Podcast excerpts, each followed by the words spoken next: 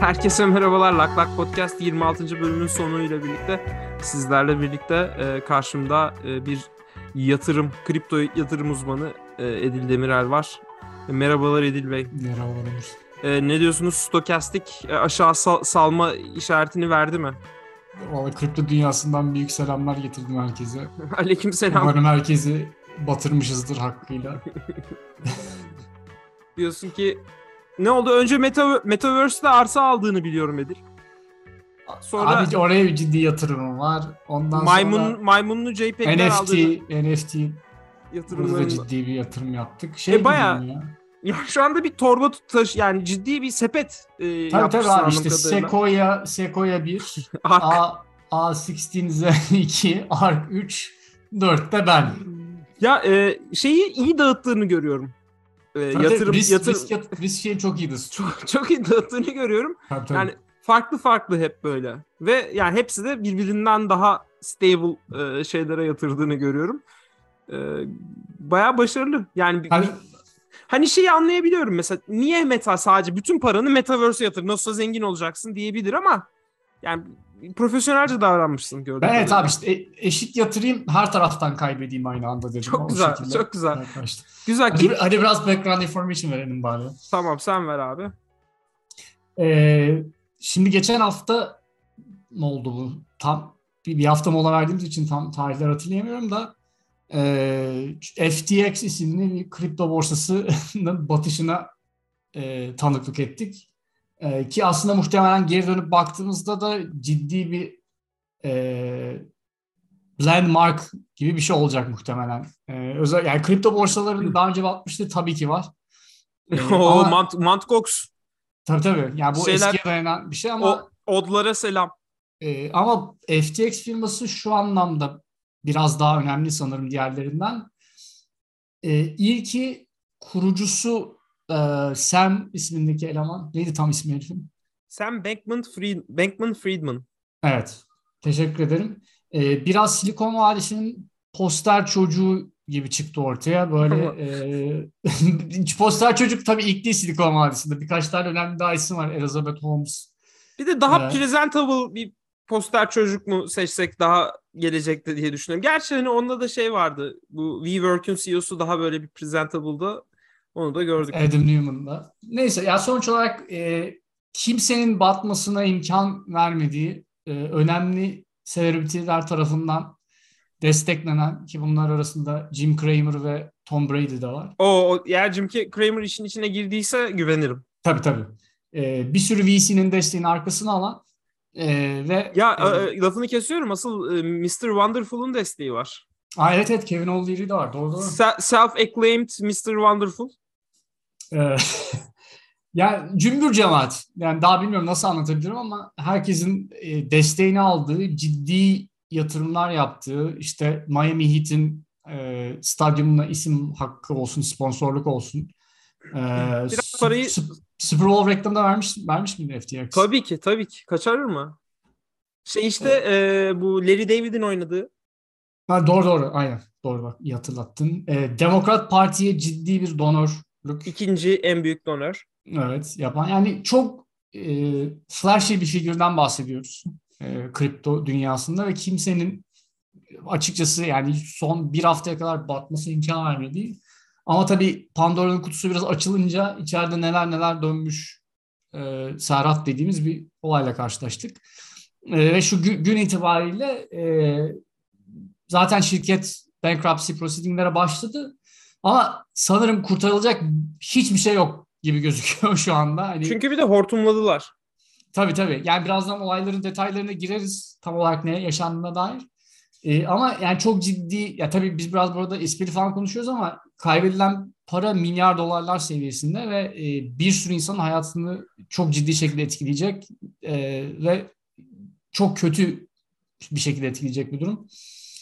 E, ve tabii burada da kalır mı o da, o da, o da ayrı bir soru işareti. Neticede kripto dünyasında ne bok yendiği belli değil. Kimin eli kimin cebinde belli değil. Yani buradaki bir batık çok kolay bir şekilde başka bir yere transition edebiliyor. Başka bir yere de batırabiliyor ki zaten bugün de BlockFi'da onlar da gitmişler. Onlar da gitmişler. Ha, onlar da gitmişler. Ben Durum budur. Özet geçmek gerekirse. Mesela bu kriptonun şu çöküş dönemi geçtikten sonra senle Titanic diye bir tane Nasıl? asla ba- asla batmayacağız. İsim güzel. Borsa mı kursak diye düşünüyorum. Bir de şey de çok hoşuma gidiyor. Mesela sen yatırım yapacak olsan yatırımlarını neye göre yaparsın?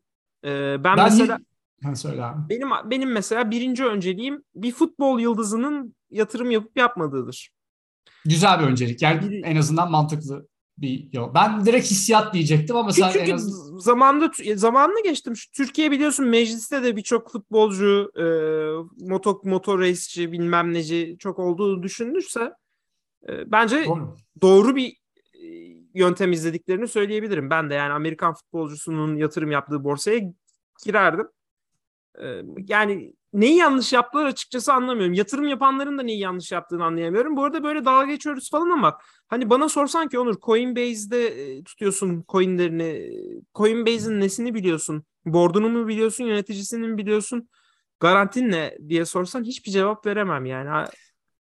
Ya abi zaten bir sürü insan da o cevaba sahip olduğunu ben zannetmiyorum yani. O konu biraz böyle çok fazla due diligence yapan bir insansan ve gerçekten bu işlere hem kafa yorup hem anlıyorsan yapabileceğin bir şey bence. Ee, yani bir sürü en azından averaj bir insan için bu tip şeyleri bilmek bence çok beklenmemeli. Ama şöyle bir fark var aslında Coinbase'de. Yani en azından abi tabii ki bu batıp atmayacağına dair herhangi bir ölçüt değil ama e, FTX Bahamalarda e, yürütülen bir operasyon. Onu da bahsetmiş olalım bu arada. Ve böylelikle polycule diye bir kavramın da olduğunu da öğrendik bu süreçte. Tabii yani orada operasyon yönetilmişken çeşitli operasyonlar yönetilmiş. Tek bir operasyon değil. Operasyon çok fenaymış ben öyle neler neler. Ee, yani Coinbase en azından e, bir Amerikan iştirakı e, bilançolarını falan yayınlıyorlar. Artık doğruluğunu yanlışlığını tam ne kadar bil, bilmesek de. Bu FTX'de bunların hiçbiri yoktu ama öyle bir hype yaratılmıştı ki e, hiçbir insanla ya arkadaş bu burada neler oluyor ne bitiyor falan da demedi açıkçası. Herkes bir gemiye bindi ve o gemide bundan sonra çarptı bir yerlere yani. Ben şeyi bilmiyorum Edil. Yani mesela ben Coinbase'e niye girdim? Açıkçası herhalde bir tek o vardı ilk başlarda. En büyük oydu. Ee, sizin de Amerika'da referans... o vardı başka zaten yoktu ya. Ee, ee, en başlarda. Koy mezarcı bir yer. Mesela FTX ne sunuyor? Şeyi falan biliyorum. Binance'de falan şeyler olduğunu artık Bitcoin üzerinden faiz falan verildiğini. FTX aynısını yapıyor sanırım. FTX de mi öyle yapıyor? ya şimdi neye, neye göre faiz veriyorsun babacığım? Yani bir saçma sapan. Ha bir de faiz de faiz öyle ufak tefek bir şey değil. Evet, yani. evet. 7, 8, normalde faizler 2-3 civarındayken 7-8 faiz falan veriyorlardı. Ya yani.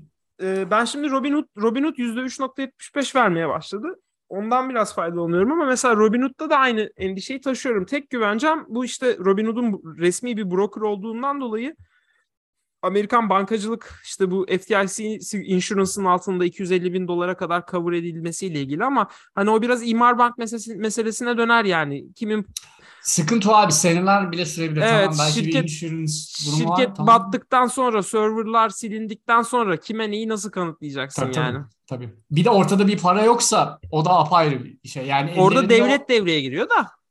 E, yani tabii o insurance artık ne kadar e, fail ona bakacaklar muhtemelen. E, işte insurance'ın detayları, kanuni zemine nasıl oturtulması falan onlar da muhtemelen etkilenir. E, bilmiyorum yani e, temenni tabii ki bunların hiçbirinin batmaması ama ortada öyle öyle bir zemin var ki ama çok çok her şeye müsait. Yani da bahsetmek lazım. Yani ben şimdi şeyden korkuyorum açıkçası. Ben yani o zaman herkes en büyük bankaları en bilinenlere mi kaysın? Yani bunu mu düşünüyoruz? Ben mesela Robinhood'dan korkmalı mıyım? Coinbase'den korkmalı mıyım? Yani abi bence bir kere her şeyden evvel bu kripto camiasının en büyük düşmanı da olsa regülasyonun sanırım lazım olduğu anlaşıldı. Ha. Ha. ha. Gördünüz işte.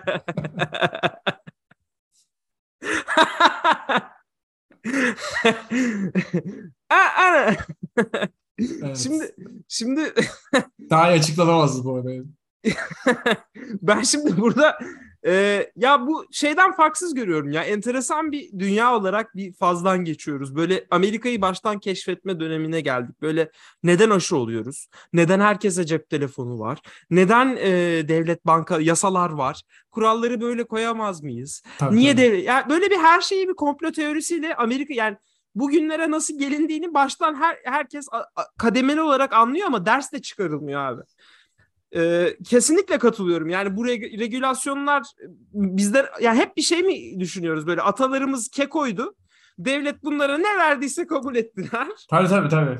Biz de ee... şimdi baş kaldırıyoruz gibi bir şey var abi. Her, yani her şey bir ihtiyaçla doğmuş sonuçta yani.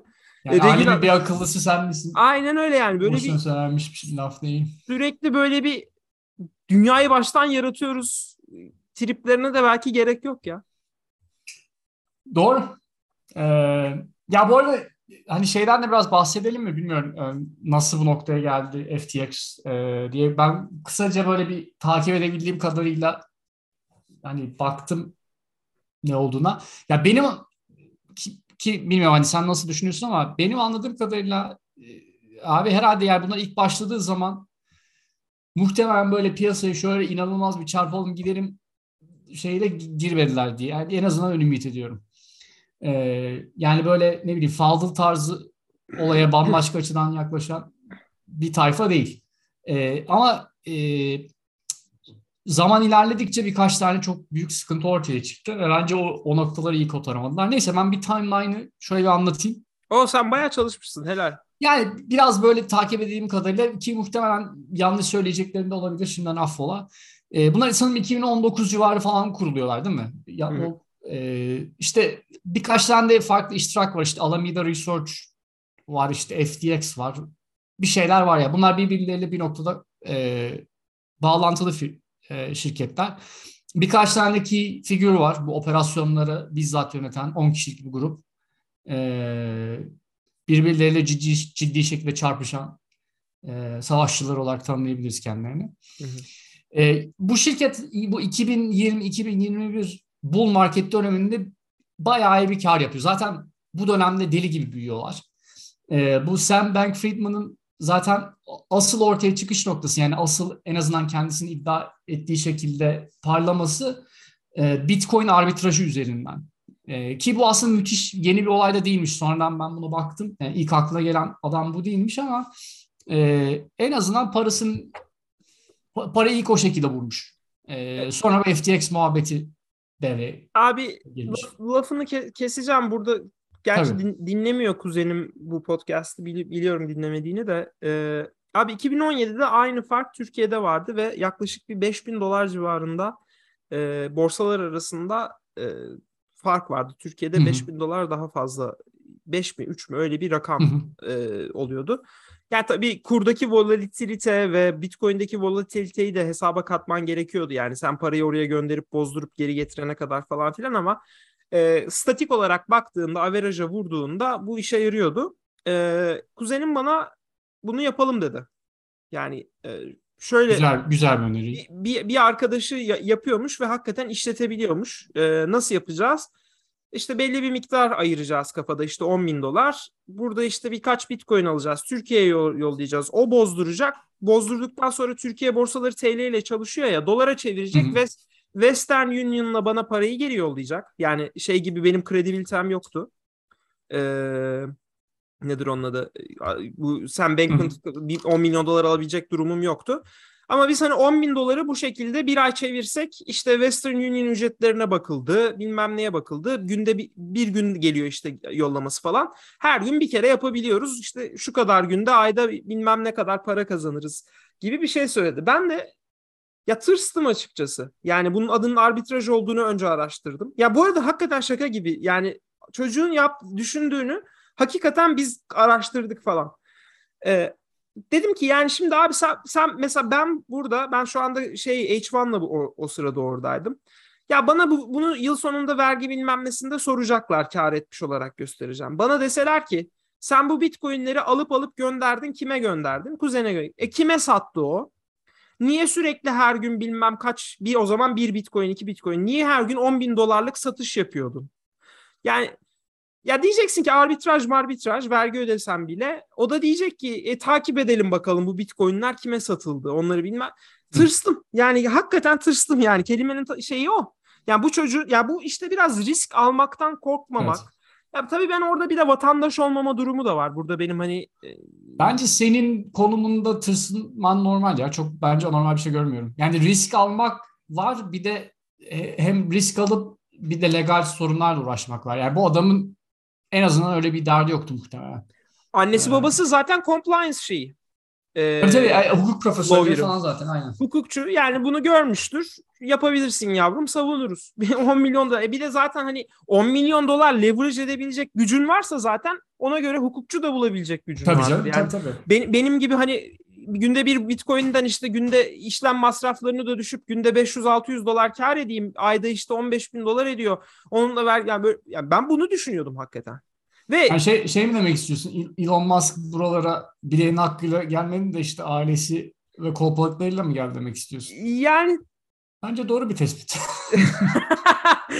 ya bu kadar kestirip atamıyorum ama birazcık yani risk alabilmede kesinlikle bir Abi dediğin çok var. doğru bu arada. Yani şu andaki zenginlere baktığın zaman ya yeni nesil zenginlere dahi baktığın zaman mutlaka belli bir network'ün içinden ve şeyden geliyorlar. Yani o olmadan sıfırdan bir yerlere varmak çok çok zor bir şey yani. Ya çünkü şöyle bir şey değil.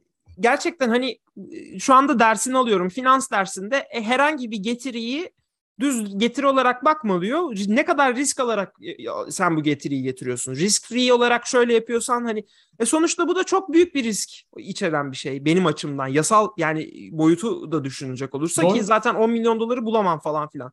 Şimdi bu adam günde 10 milyon dolarlık alım ve satım yapıyormuş, gönderiyormuş falan filan. Yani oradan orada da bir şeyin olması lazım tabii ki. Neyse Doğru. ya e, şey değil. Şeye çok şaşırdım bir yandan. Hani bu ben olabilirdi mi düşündüm bir yandan. Ya tabii ki ben olamazdım 10 milyon dolar çeviremeyeceğim için ama e, bana garip geldi ya. Yani bu iyi ki de açtım bu konuyu. Ben unutmuştum tamamen. Okud, okurken herifin aa bizim olayı yapmış diye okudum yani. Ee, evet. Neyse özet olaraktan bunu Türkiye'de yapıp para kazananlar da oldu bu arada. Biliyor, evet, evet yani çok ye, yepyeni fikir değil aslında. Ee, yani çünkü yani market ben... market tam oturmamıştı. Arbitraja çok rahat izin evet. veriyordu. Ee, ben hani okuduğumda şey diye düş. İlk okuduğumda hatırlıyorum bunu orada. Yeni bilgi de değil aslında. Okuduğumda mantıklı fikir dedim ama hani aradaki arbitrajın bu kadar fazla olabileceğini veya bu kadar büyük para kazanabilecek bir şey olduğunu tahmin edememiştim ama dediğin gibi yani zaten o adamın olaya giriş şekli bambaşka. Yani sen ben gibi girmiyor adam olaya. Yani o kadar para kazanması e, aynı zamanda aynı derecede büyük bir risk kaynaklı. Ee, ne okey neyse ee, şey timeline'e geri dönecek olursak e, bu adamlar işte 2020-2021 bull markette e, işte epey bir para yapıyorlar. Çok büyümeye başlıyorlar. Tabii büyürken bu daha fazla kredi falan da alman demek. E, ki bu ileride kendilerini en çok e, öttürecek şey olacak. E, sonra anladığım kadarıyla bir noktada artık e, olayı kotaramıyorlar. Bu kadar büyüyünce ne öyle bir yetkinlikleri var. E, ne o şekilde bir sistem dizayn etmişler. Yani bir sürü saçma sapan hareketle e, işte gerek delice para harcamak olsun, gerek işte e, doğru e, şeyleri implemente etmeyerek e, olayları e, bir noktada sıkışmaya başlıyorlar ve e, kullanıcıların koydukları paraları bu kreditörlere vermeye başlıyorlar. Yani ellerinde olan tutmaları gereken şeyi başka şeylere harcamaya başlıyorlar ki zaten orada da zurnanın zırt dediği yer oluyor aşağı yukarı. Ee, bununla beraber bir de şey yap, yapmışlar. Bir coin basıp onu teminat olarak göstermişler. Zaten üzerlerine en son e, çiviyi bu Binance çakıyor. Bu ellerindeki coinlere büyük bir oranda coin FTX coin sahipleriymiş. Bunu ellerinden çıkardıkları an e, adamlar e, o noktada zaten artık insolvent oluyorlar. Ya zaten evet. bu şeylerin kendi coinlerini çıkarma sevdası e, tamamen buna dayanıyor. Yani adam diyor ki sen ben bir şekilde para basacağım sen bana karşılığında bu yani kendi paramı basacağım sen bana karşılığında cash evet. vereceğim. E, güya işte o da onu şeyde tutacak e, stable olması için voltta tutacak bilmem ne bilmem ne. Yapmıyor. Hiçbiri bunu yapmıyor. Doğru düzgün denetlemiyor. İşte şey üzerine de araştırma vardı. USD şey coin vardı ya şeyin USD coin dedikleri. evet. e, on, onunla ilgili de araştırma vardı. E, onu geçtim. Yani bu geçen hafta konuştuğumuz aynı şeye dönüyor. Yani bir insanın bir konuda şansının yaver gitmiş olmuş olması ya da başarılı olması bu konuda hiçbir eğitimi olmayan bir insanın e, bir anda böyle bu, bu finans şirketi yönetiyor olmasını gerektirmemeli. Yani niye buna inatla biz şey yapıyoruz anlamıyorum. Bu arada en çok etkilendikleri konu da şu olmuş Edil. Bu Luna Coin vardı ya. Hı hı. E, bunların Ayrı bayağı bir başarı hikayesi. Evet bunların epeyce bir lunası varmış. Orada orada cortlamış olay. Öyle anlatıyorlar.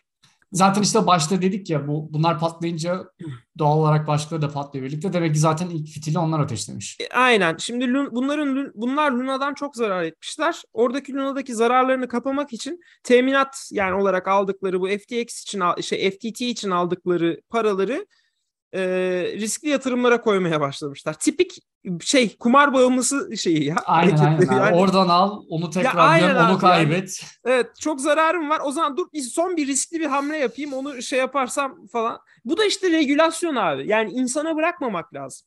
Çünkü Doğru. bu yani insana bırakınca böyle oluyor. Nedir? Bunu yapman zaten yasak olursa hiçbir şekilde bunu düşünemezsin bile. Neyse abi geçmiş olsun. Yani umarım bilmiyorum ne olacak bu işin sonu ama umarım e, biz etkilenmeyiz diye düşünüyorum.